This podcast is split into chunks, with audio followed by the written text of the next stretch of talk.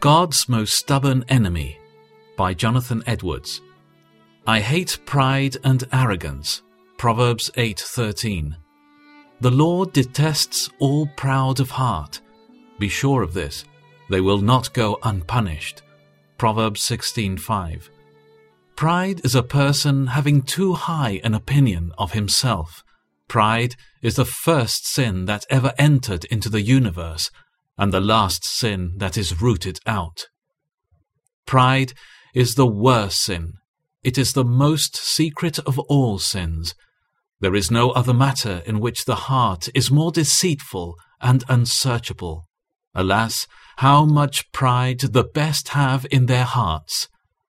Pride is God's most stubborn enemy. There is no sin so much like the devil as pride. It is a secret and subtle sin, and appears in a great many shapes which are undetected and unsuspected. I hate pride and arrogance. Proverbs 8:13. The Lord detests all the proud of heart. Be sure of this, they will not go unpunished. Proverbs 16:5.